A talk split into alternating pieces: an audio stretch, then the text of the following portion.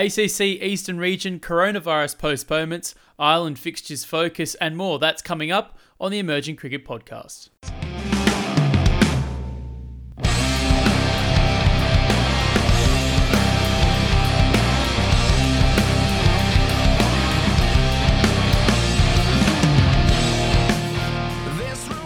Thank you for joining us for the Emerging Cricket Podcast online and on Sport FM in Perth. I'm Daniel Beswick, and with me are the EC Pod regulars.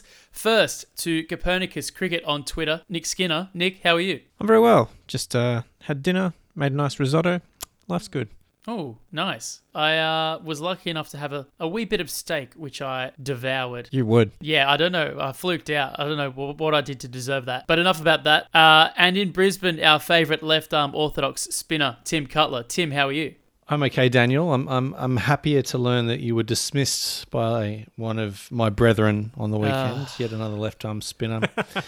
um, but all is well up here in Bris Vegas. Uh, very wet, so glad that a certain, like similar to Sydney, I guess, that a certain cricket match wasn't on up here over the weekend.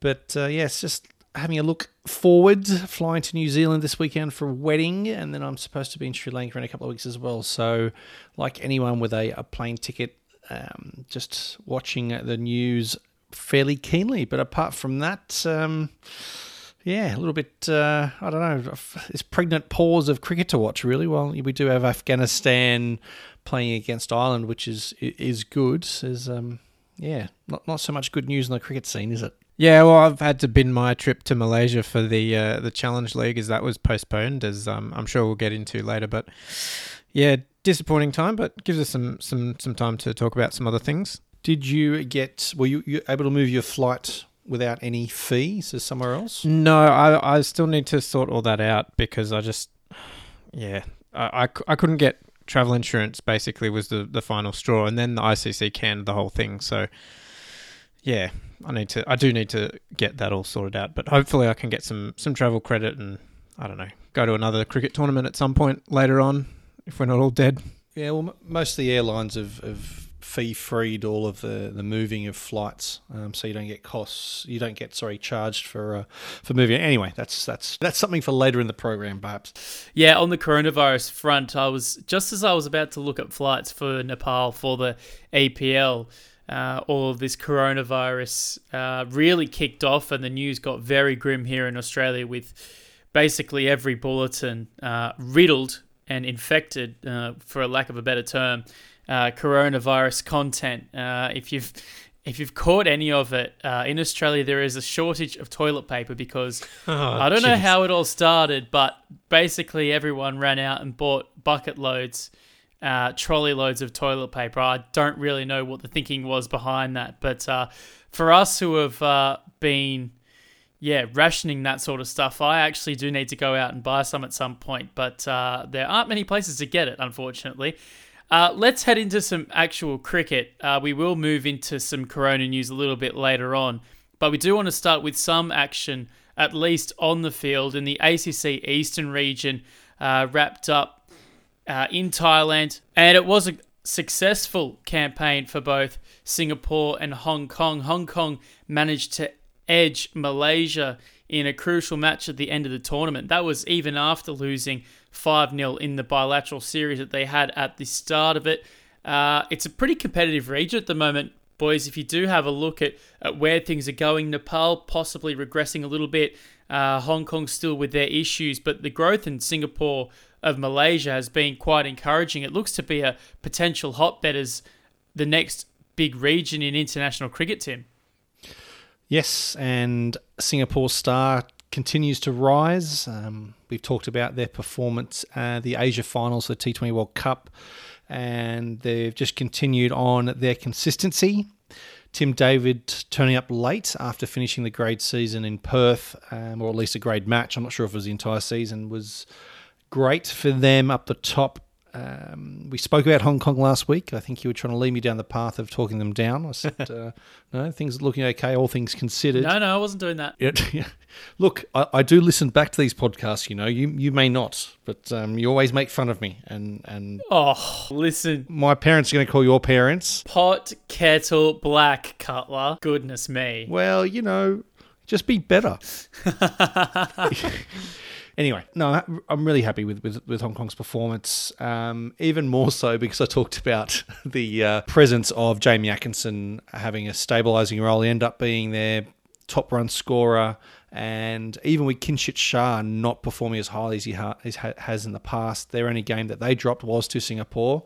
But the story continues to be Nepal, really, doesn't it? They started poorly, dropping two games um, early on, first against Malaysia and then Hong Kong. Um, and once Hong Kong lost their game against Singapore, didn't matter what happened in Nepal's last game. So, yeah, I think we could spend a, a, a lot of the, the night again talking about Nepal's performance. But um, to your point, um, yeah, Malaysia, after beating Hong Kong 5 0, will be very disappointed.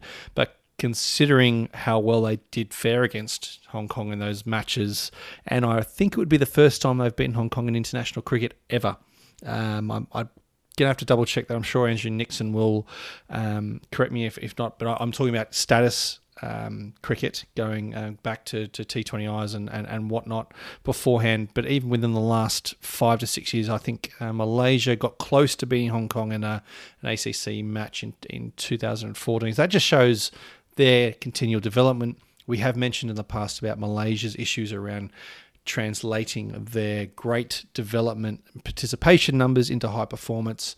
And with you and your love affair for Syed Aziz and other guys at the top of the order, for your sake and, and for your fan club um, flourishing, um, yeah, this is a, a, strong little region. So it'll be interesting to see who comes through from the qualifier now with uh, Kuwait, UAE, Hong Kong, and Singapore duking it out for one spot at the uh, the big Asia show. Yeah, you'd say Singapore would be favourites, maybe. Uh, UAE have been mm, well. They've they've struggled with the players being banned, and, and now they've had um, Dougie Brown sacked a, a, couple of weeks ago, so they might be in a bit of strife. Um, so yeah, I, I reckon Singapore probably probably favourites for that one. Yeah, no Oman to worry about there either after that surprising western half of the draw. Um, yeah, but to look at at some more underperformers on the eastern side, and I do want to bring up Nepal as it was a hot topic of conversation this week with again their struggles, even with uh, no Umesh Patwal for this uh, tournament as coach and, and Jagat Tamatta taking up the role on a caretaker basis. And, and just on that too, Pubudu Dassanayake was actually spotted in, in Nepal this week. Uh, read into that what you will. But I think a big point of Nepal at the moment is that they haven't got the batting depth at the moment, but they were also unable to keep uh, a lot of the opponents under seven and a half, eight and over. Uh, and it's just so difficult on slow pitches like the ones we saw in Bangkok. It's so hard to to chase a total anything in excess of 150 plus. Uh, a couple of things that I was a little bit uh, perplexed by. Uh, part-time Paris Khadka bowling off spin, and quite a lot of it. He bowled, I think, three overs in at least one of the games, and maybe three overs in in another. Um, and especially with bowling being their strength, you, you'd think that they could find someone a little bit more suited to bowl in those overs. He even bowled in the in the power play, in fact, uh, against Malaysia. Uh, it did seem that every other team around in the in the competition negotiated Sandeep and tried uh, a sort of damage limitation approach to, to his bowling. And I think Sushan Bhari was solid again, but I do have to question the selection policy of picking two fast bowlers, especially in this part of the world where I think Nepal should just stick to their guns and play up to four spinners, maybe even five. Uh, and with all due respect to Avinash Bohara, you could probably leave him out and keep uh, just Karan KC in the side. It, will be a different question when Sompal Kami's back to full fitness.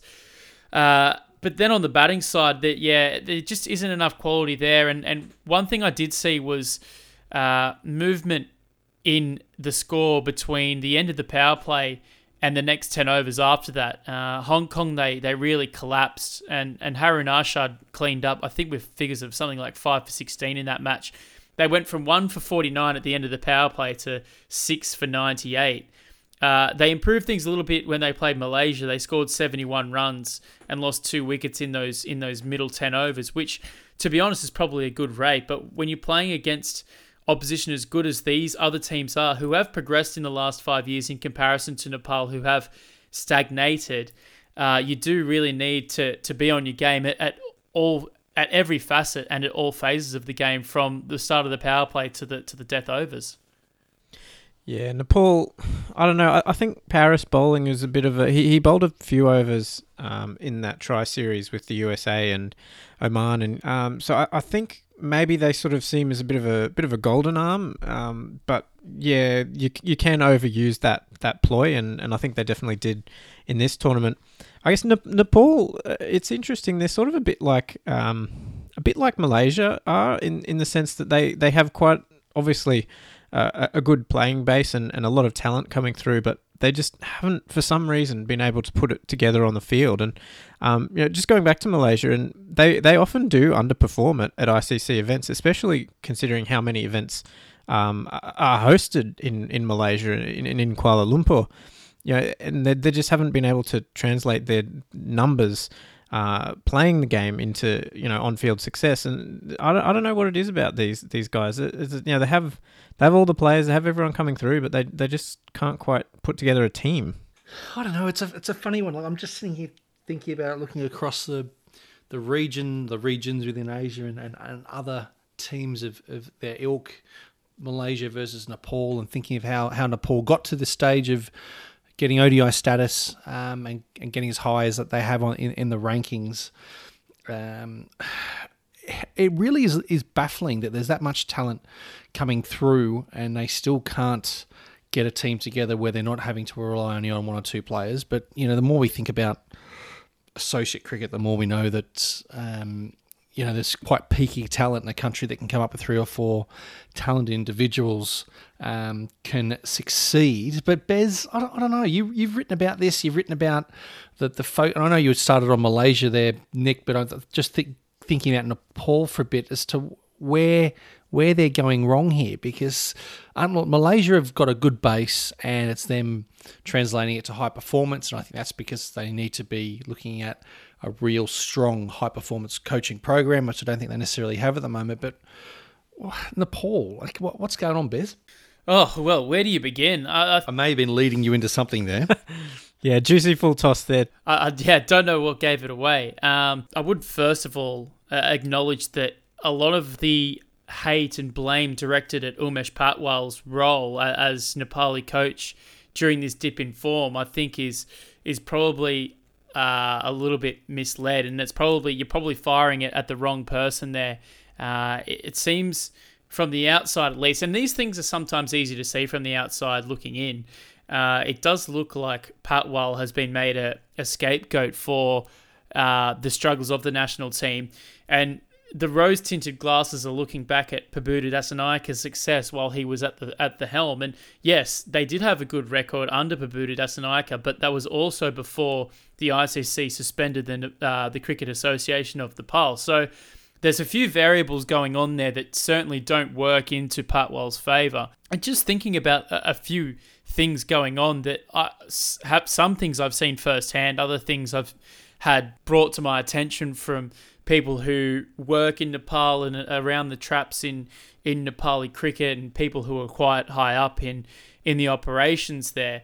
Uh, I think it's just a case of, of retaining your knowledge of of successful and purposeful practice. I mean, if you talk about uh, Malcolm Gladwell's 10,000 hour rule, um, he states that you need 10,000 hours of purposeful practice to, to become world class at something. And I think that Nepal are off and on a lot of the time, but there isn't a lot of continuity in their preparation, whether it be training from week to week or playing consistent domestic cricket week to week. I think everything is a little bit stop start, and I know that the climate at times probably isn't conducive to continuous cricket uh, for six to eight months of the year. But if you look at the dry se- dry seasons and you look at how many days would be available for cricket, uh, you are capable of of providing a decent domestic centralized structure of 20 over and 50 over cricket and even multi-day cricket if, if you really want to branch out to it. I think you've got to walk before you run here in, in nepal's case but there's only a very few amount of uh, regions in nepal that actually have consistent 50 over cricket with some sort of context. Um, the, there's one or two regions where they actually have a promotion relegation system. I know Rupandehi uh, could well be the only district actually to have a 50 over cricket season that has divisions and, and promotion and relegation for teams that don't perform. I think a lot of the national team players are almost riding the curtails of their own brief success at times, and uh, I don't think they go out and play enough consistent cricket to retain the knowledge. If if you talk to any teacher or any person who works in education, the most important thing is to retain that knowledge. You just need to make things a, a routine. You need to do things every every week. You need time out in the middle. You need to play as much cricket as you can. You know, it's very hard. And, and this has happened to me right now where I've had six weeks out of my own amateur cricket just because I'm working I come back and everything's completely different and you feel rusty. But that's simply because you don't retain that continuity that, that consistent practice brings. It happens at every level. And if it's happening at the amateur level than it is happening at this international level as well. So there's definitely need there definitely needs to be a rethink as to how they go about their cricketing schedule uh, and how the T20 competitions uh, fit in the calendar. And we will get to the Everest Premier League's postponement in a minute. But it just looks like it's it's just two stop start, and you see guys who are coming through the under 19s, and they actually do well when they first play senior international cricket because they've been training with the under 19s for a long period of time in camps and stuff. But once they come to a senior squad, it just seems to be a bit higgledy piggledy and everything's a little bit all over the place, and there isn't that consistency in the preparation. Yeah, I, th- I think you've pretty accurately summed up the, the issues there, Bes. Just they don't play enough cricket, and I, I, don't know. Is is here one of those cases where I know it's a, a, popular sort of recurring idea, but getting a Nepali team maybe in um, the the domestic Indian setup just so that they can play regular cricket because I, I, know that has been helpful to other teams in the past. You know, the the Dutch uh, used to play in the, the domestic one day comp in England, and uh, I think the Irish and Scottish did for a while as well before before striking out on their own. Uh, you know, it, so it, there's a limit to how far that can take you. But when your domestic structure is well, when there isn't a domestic structure, basically, uh, just having that regular cricket, I, I think probably would be helpful. And one final point before we do move on is that okay, uh, I think the idea with the Everest Premier League and the the foreign players from full member countries was that those players would impart knowledge to the young crop of Nepali talent. I think the idea is good, but I just don't know how much of a sponge a player can be to soak up all that information in two weeks. But if you do look to some of those um, county teams around, the, the the Irish county team that played in the uh, English county tournaments, I think they had Shahid Afridi as a pro there during their time. So if you get five or six months with a high quality international cricketer, it's I think the progress would be marked and worthy. A two week tournament is probably a stretch too far of uh, trying to to impart knowledge so quickly uh, on the young talent coming through. That's going to be the challenge, isn't it? We've got um, a new coach coming in. It's not a matter of if, when um, you know, we'll definitely see a, a, new face there, whether local or international. But considering the names, the people we've, we've heard that have been a, cited and seen around Kathmandu, let's guess it's going to be an international coach. But a coach can only do so much. We've talked about how associate international coaches end up having to do a lot more than your standard international coach and teaching um, maybe more basics than you, would expect. And we're not talking basic basics, but just uh, other things that maybe more specialized international coaches wouldn't have to, but they can't do everything here. Not only do they need to be training a, an emerging associate team, but they can also create a domestic structure from, from thin air. And being involved in some of those um, Nepali fan groups on, on Facebook and giving the translate option a, um, a real workout, that translate button. I can't believe you're not up on your Nepali yet, Tim. We're in enough of those groups. if somebody can provide some a better translator than the one on Facebook, uh, I'd be very, uh, you know, look, you'll be part of the family. Um, but there's yeah a real tension there in, in the fan base as well. There, you know, as talked about during the League Two, the the fans are becoming more educated about, about the game of cricket and how the best how it's best for the team to get there. But there's still a lot of demand for performances from from their stars. When you've got the likes of Sandeep playing around the world and Paris basically being a, a living god in Nepal to to also be improving on the field as an international team. But these players need to be coming through. And as you said, when these players aren't getting enough experience or quality coaching, and there isn't a domestic structure behind them, um, that well, the same thing's going to keep happening, isn't it? And whoever comes in, and it's not just the coach, it's whoever's the CEO, whoever's the high performance manager. And I'm hoping that they get themselves a, a full structured um, administration because they're, they're as well funded from the ICC as any of those other countries up with them in Cricket World Cup uh, League Two. Um, they won't have the money from the, the T20 World Cup appearance, of course, but you know that, that there should be enough money, especially for how far the US dollar can go in Nepal. You'd like to think they could have a really well staffed, high performance team that's putting together domestic um, structures and tournaments themselves too. And it's not just men's cricket here either; it's also women's cricket. That it's a real opportunity here, here for them to start from the ground up, really all over again, and put in some really great domestic structures that should underpin Nepal's future success.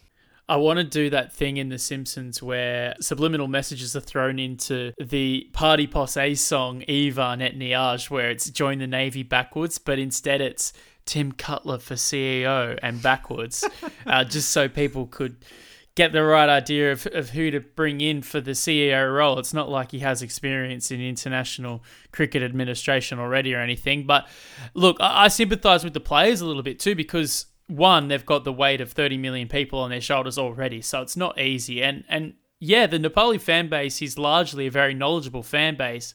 Uh, there's always going to be that pressure of having 30 million people. But I do sympathise them uh, for a second reason is that I just don't think they get an opportunity to prepare themselves enough, uh, themselves enough. And I think, yeah, it, it shows in their performance. I, I, think in terms of raw ability and uh, how strong the team can be, that team can be good enough to, you know, romp that ACC Eastern region. But it's going to take uh, the building blocks to be to be built uh, underneath them for a strong foundation for those players to to train uh, purposefully as much as they can. I, I think they can't go on their names anymore, which they, they did when they they managed that one day international status and they trained the house down and, and played really well. Now it's a case of solidifying that potential ability you have into actual ability and to take it out uh, to that next level. We will we will move on uh, before we do harp on too much about Nepali cricket. It is a fascinating topic. I think we can all agree there's probably a podcast in itself just talking about something like this. And hopefully in the future, we will have people lined up in Nepal who we can actually talk uh, to this about. I am uh, catching up with uh, a member of CAN next week who is out in Australia, and I believe he's visiting in Sydney. So hopefully, uh, watch this space. We'll be able to talk to him about uh, some of the issues of CAN. But and Bes, before we move on to uh, more global concerns, we also saw a retirement after the Thailand um, East Eastern Region tournament with Hong Kong wicketkeeper Scott McKechnie hanging literally hanging up the gloves. He has been based in Singapore as which is how ironic um, that they were playing against Singapore. He is actually director of cricket for the Singapore Cricket Club and has been for the last few years. He said, um, "Time to uh, hang the gloves up and concentrate on on love and life." He's engaged his long-term partner Shan, um, and he's obviously got a lot a lot to work on there at the Singapore Cricket Club. But um, reflecting on his time in the role, geez, he's been he's seen a bit from the inside of that that Hong Kong side. He um, just trying to think when he made his debut, whether it was in Zimbabwe or just before the Cricket World Cup qualifiers in 2018. But more recently, I think about his key innings that got Hong Kong into the Asia Cup. You know, without him chasing down that um, that score in the rain against the UAE, Hong Kong don't get there. His keeping in that Asia Cup, and especially up to the wicket. Um, in a high pressure situation against India, yeah, catching MS Dhoni. I, I love the the comparison side by side of MS Dhoni worth 100 well, anywhere between 150 and 200 million US dollars, and there's a guy on unpaid leave uh, from his role um, to go and uh, wicket keep, um, catching him out, um, and then how well he played in the uh, the World Cup qualifiers as well. So for a guy who I don't want to call him unfashionable He's just your old-fashioned fighter keeper, and I know that he hadn't kept hadn't kept for a long time before he took the clubs back up for for Hong Kong. So for him to get back into it as he did, he's been. Well, I have to say world class for the gloves, um, especially up to the stumps, and how key he's been in the, the middle to low order for Hong Kong. Whether this means that Jamie Atkinson is going to be seen back a lot more, which would be great, especially if he's taking the gloves again. I'm, I'm hoping that's what it means, but beyond that, it's going to leave a big hole for Hong Kong. Yeah, I've I've been really impressed in uh, with with McKechnie's keeping. Interesting, you mentioned he wasn't keeping for a while before that because he he looks so fluid behind the stumps. He's he's, he's a real natural, and and Bertus de Jong was making this point also was that his batting has really stepped up a gear over the last year or so, and mm. he's been just the as you said, uh, counter attacking. Um, you know, when and this happens a lot when Hong Kong's top order doesn't fire, uh, it's it's often Scott McKechnie who's left to pick up the pieces, and and he's been really you know diligent at that and just held a lot of innings together. So yeah, they're really going to miss him. Uh, any any chance Chris Carter can um, uh, take some time off from, from his studies? Well, knowing the struggles that Cathay Pacific are going through, um, yeah, I, I don't know. I think, oh, geez, I'm just trying to think. I haven't, I haven't heard his name mentioned too much. I think he's been back to Hong Kong a few times because he works for Cathay. But yeah, I'd, I wouldn't factor him into the future for here. I think it's going to be more than working with either Jamie or some young guys coming through.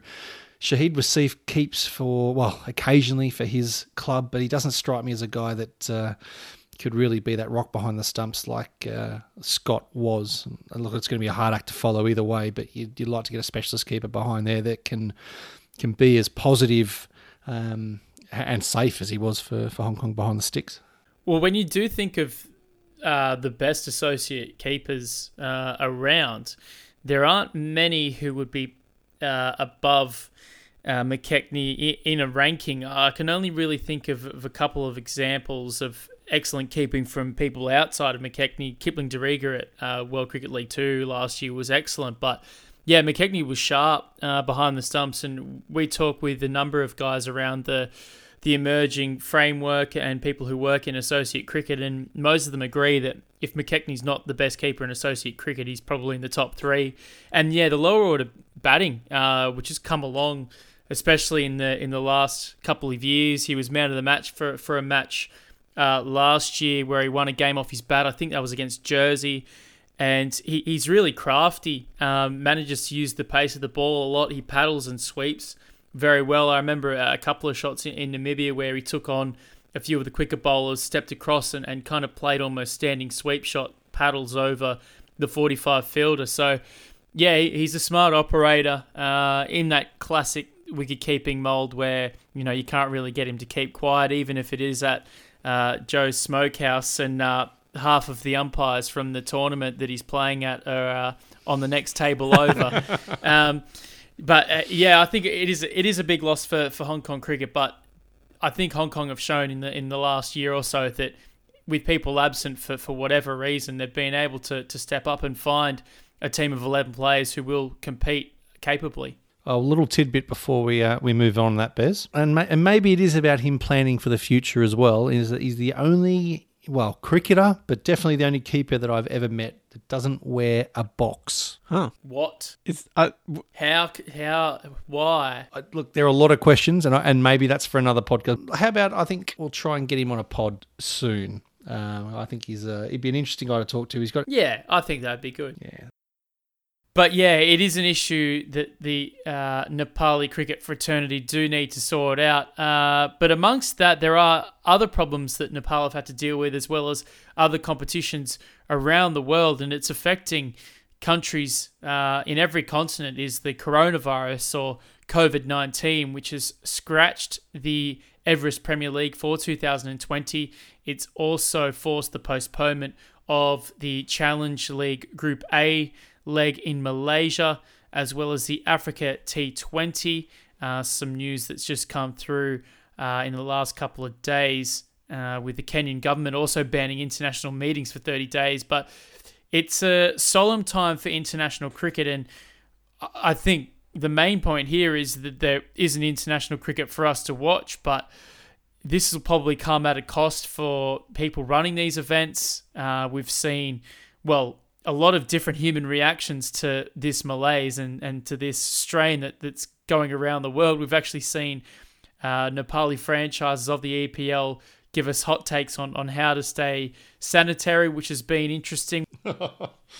oh, wasn't that terrible? No, can can we stop on that, please? Can are we going to start with that? No, people aren't going to know what you're talking about. You know, I think you should really talk through what. Please, please, please, please do not take medical advice from cricket teams. Just we saw the Pokhara Rhinos with some um, pretty terrible comments about coronavirus on their Twitter feed. Thankfully, that has been deleted. But uh, yes, just listen to your local health authorities, please. Uh, to finish this point, a, a, couple of the international teams have pivoted and uh, have made alternative plans. The Vanuatu team are actually on an Australian tour, uh, took on the Victorian under 19s team. Uh, we've seen some Dutch and Danish players, as well as Tim David training in Perth uh, with Jim Allenby. Tim, you were mentioning that as well. So there are contingency plans put in place. But Nick, I'll start with you. It's it is unavoidable, uh, and Malaysia is in close proximity to, to Singapore, where coronavirus has, has stricken more people than, than other places in the region. Where do you even begin with this? Because we haven't really seen a pandemic like this before affecting so many international cricket competitions as well as all sporting competitions. I can't remember this happening with, with things like SARS and, and the bird flu. So this is uncharted territory in a lot of ways, isn't it? Yeah, I think this is, I would say, a function of our uh, more globalized world. You know, you look at SARS, which was back, well, 15, 20 years ago, and, you know, our world's only become more interconnected and with, you know, more airline flights and more people traveling around. Uh, obviously, there's a lot more opportunity for these things to spread, and, and cricket's no exception. You know, there's a lot more pathway tournaments and, and various things like that happening than there were back in say 2001, and so that's that's part of it. I think it is disappointing for us, but obviously, you know, you don't want public safety to be compromised. So, you know, if things need to be cancelled, so be it. I think I think we should be pretty sanguine about that. Um, in terms of the, I guess the knock-on effects and, and how it affects you know associate cricket, especially teams like say in India probably can afford to, to postpone a series or, or whatever. But for, for a lot of these countries, as you alluded to, um, they put a lot of money and, and resources into organising uh, their tours. And, and if they do get cancelled, that messes up both their preparations for, for a lot of upcoming things, but also, you know, you look at Namibia and they've recently announced their uh, sponsorship with Castle Lite and how if their series against the Netherlands uh, has to be pulled or, or, postponed or whatever. You know, Castle Lite's not getting value out of that, and and potentially Namibia is not getting value out of it. So it has a lot of knock-on effects uh, further down the line, in, in, just in terms of people trying to manage a cricket board. And for me, I think the biggest one is going to be uh, a lot of these uh, regional bilateral series that, that have been sort of planned uh, coming up, especially in Europe, with, with a lot of uh, we're hearing some rumblings that they're getting quite nervous about this sort of thing. So these are these are teams that are coming up to a um, sub regional and regional qualifying structure that has been compressed time wise uh, for the uh, 2021 T20 World Cup, and due to that compressed schedule postponing stuff is that's going to have a lot of problems in terms of just scheduling everything as as necessary and the other one is these local regional tournaments or, or, bilateral series. These are pretty much the only way that teams are able to improve their ranking. And as the ICC is moving towards using rankings for, for more things, you know, we saw last week they announced that the uh, Women's T20 World Cup next edition will be based the qualification will be based largely on rankings. You know, so for, for a lot of these teams, having these uh, series cancelled means that they can't actually, that you know, they don't have an opportunity to move up in the rankings and, and try and improve their standing in international cricket. Uh, very good points there. Uh, just as you were talking, I was thinking, well, not only do we have the upcoming Super League as well, because that starts in a couple of months too, and we know how much has been spoken about. Like, there's been a lot of chat about the ICC and their new structure of events and how they're going to fit in all these new versions of the Champions Trophy. But it's, yeah, I think it's going to cascade down to use a nice corporate term for everyone listening from uh, White Collar World. Oh God! Yeah, how's the synergy on that, Tim? Oh, it is um, synergistic. um, but it's going to be tough because if they have to look to cancel some of these or postpone, I should say, some of these regional qualifiers that you mentioned, especially in, in Europe, it's going to be pretty hard to try and find a slot where the teams are available again, especially when you've got teams competing that um, have other other commitments as well. So we might just see that lower or lowest rung of qualifiers, maybe a line put through them and uh, going on on previous positions in uh, the last pathway or maybe dreaded rankings again. So yeah, I guess we just have to wait and see. Look, it's, and it's nobody's fault here about the about a virus spreading, and you you got to be better to be safe than sorry. And yeah, as you said, it's a signal of a more globalized world. Um, from a cricketing point of view, and I guess the ICC can only do what it can. And when it comes to bilateral cricket, it's the nation's making these decisions. I guess cricket's just going to try and best fit around this all happening. You know, it's frustrating for us who want to watch, and for these players, especially associate cricketers that are taking time off work or potentially trying to transition from other non cricket related work to being professional cricketers, trying to get this consistency. And like you said, with the the income coming through from new sponsors and likes in Namibia, there needs to be some consistency for everybody. So, yeah, it's a tough one, isn't it? In the most random of random facts, I know that uh, the Spanish flu was so bad that the 1919 Stanley Cup Finals, that's the uh, NHL's final series, was cancelled at two matches apiece. It was meant to be a five match series. And the Seattle Metro, uh, Metropolitans and the Montreal Can- Canadiens could not uh, force a result in that. So that's just showing you how long it's been since we've had something like this. You know, going back well, uh, almost hundred years, well, 101 years since we've seen something like this before.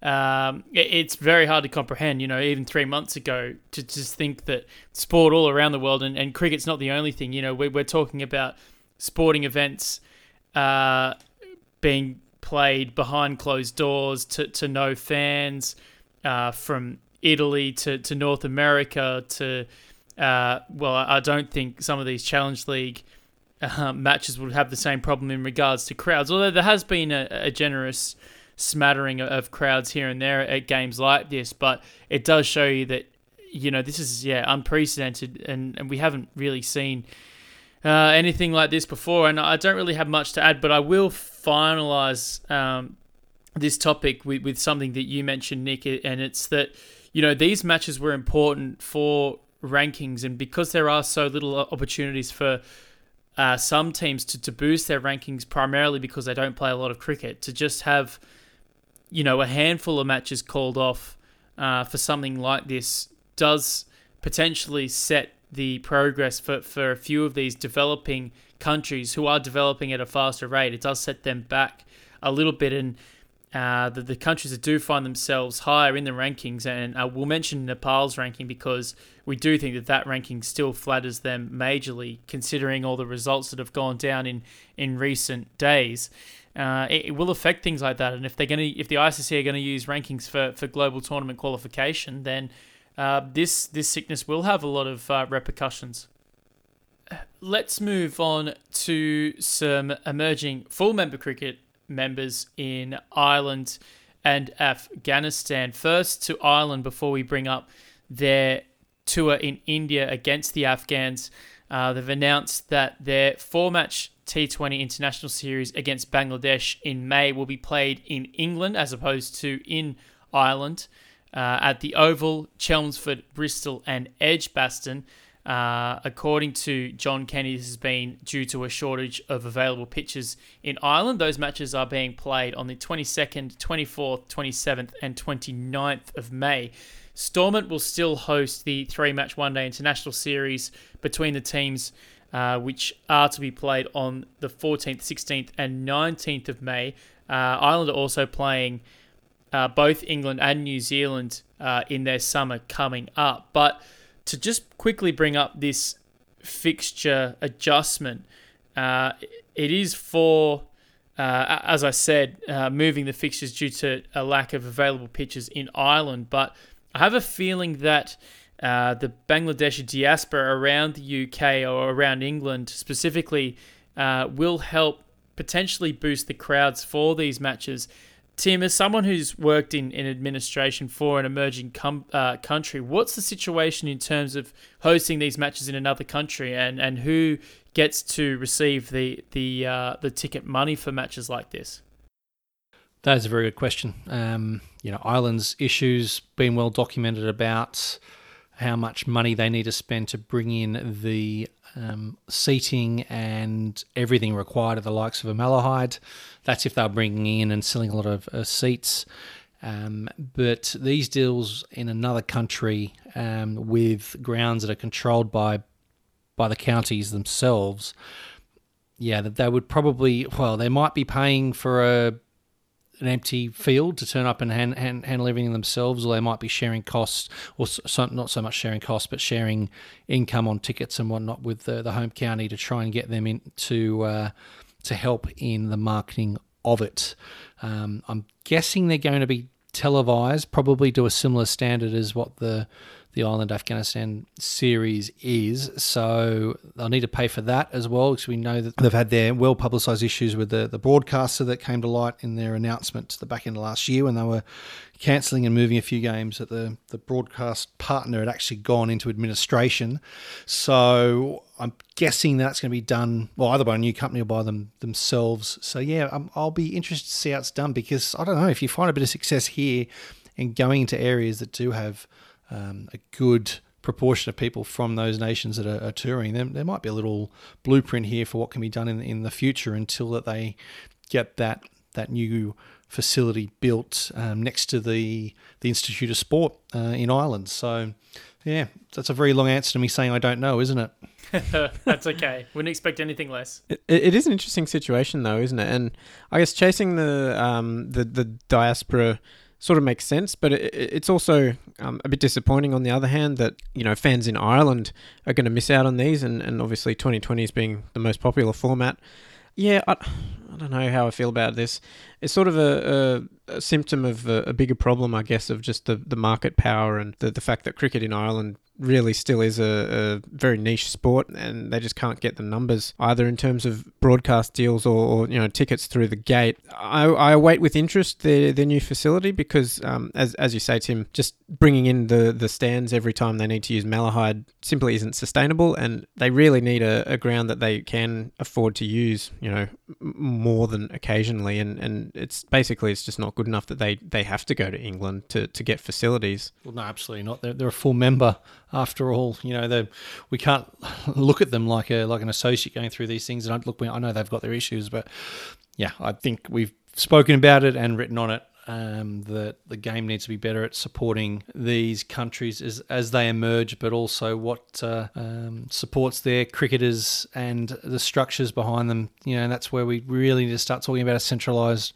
fund looking after international cricket because you know the the signs are there, aren't they? If if Ireland's having to play in different countries and things are being cancelled, and you know that was before coronavirus. So I don't know. I'm I'm just I'm I'm very nervous about the future of these these emerging nations, especially when they're expected to spend as much as as some of these larger full members when they don't have the same amount coming in. But I know we've spoken about that before. Yeah, well, there's a couple of things I guess going on, and the, the first is that, and yeah, as you say, we, we have talked about this, but you know, where can savings be made? You know, do matches have to cost quite as much as, as they often do? And that, that's one question. But the other, the, the idea of a centralized fund, um, and this is going into the, you know, the, the pooled rights and, and all of that stuff. But the ICC could, and, and they have in the past, uh, loaned money to boards who've been in trouble. And I mean, if you've looked at the Metbank scandal with Zimbabwe, the, the money seems to have just. Everything seems to come back to the Metbank scandal with uh, Zimbabwean cricket for you, Nick, doesn't it? Well,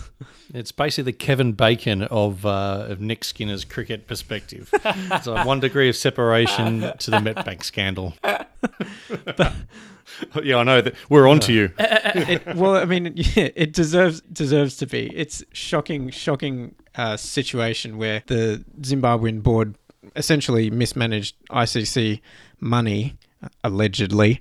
But the the fact that the ICC is willing to lend money to a well very suspicious uh, scheme involving a bank with uh, Zimbabwean administrators on the on the board of it. Why why don't they loan some money to Ireland and maybe they can build some facilities? Or I, I think the idea of having a um, a centralized ICC pot where, where teams can apply to either for a loan or, or, you know just to, to have the ICC pay for things in terms of infrastructure I think that would go a long way and and rather than and this is I guess getting into the uh, funding model in, in a bit more detail but rather than the ICC uh, simply just, just giving money to boards and, and the boards uh, spending it as they see fit. Having the ICC give money to boards based on projects that they that you know that they pitch to the ICC and so you know we want to build a, a, you know a new academy or we want to build a, a, new pitch here or that sort of thing I, I think could be very helpful eh, because it would it would allow the ICC to retain oversight rather than, um, as I said, just, just giving money to, to administrators who might not be. Uh, I mean, even even if they have the best of intentions, a lot of the time, especially at lower levels, the administrators are you know part time amateurs, and and you know so having a, a, sort of a centralized ICC project fund, which would allow teams to to build infrastructure and and, and programs, I, I think. Uh, that's something that ICC could and should be exploring. Well, they did have that before 2015. They had the TAP fund, and that was how Afghanistan and Ireland were able to, um, no pun intended, tap into those additional funds by proposing. I think there was some overseas um, training tours and academies uh, for Ireland overseas. And yeah, it funded the North Sea Pro Series with uh, Netherlands, Scotland uh, as well.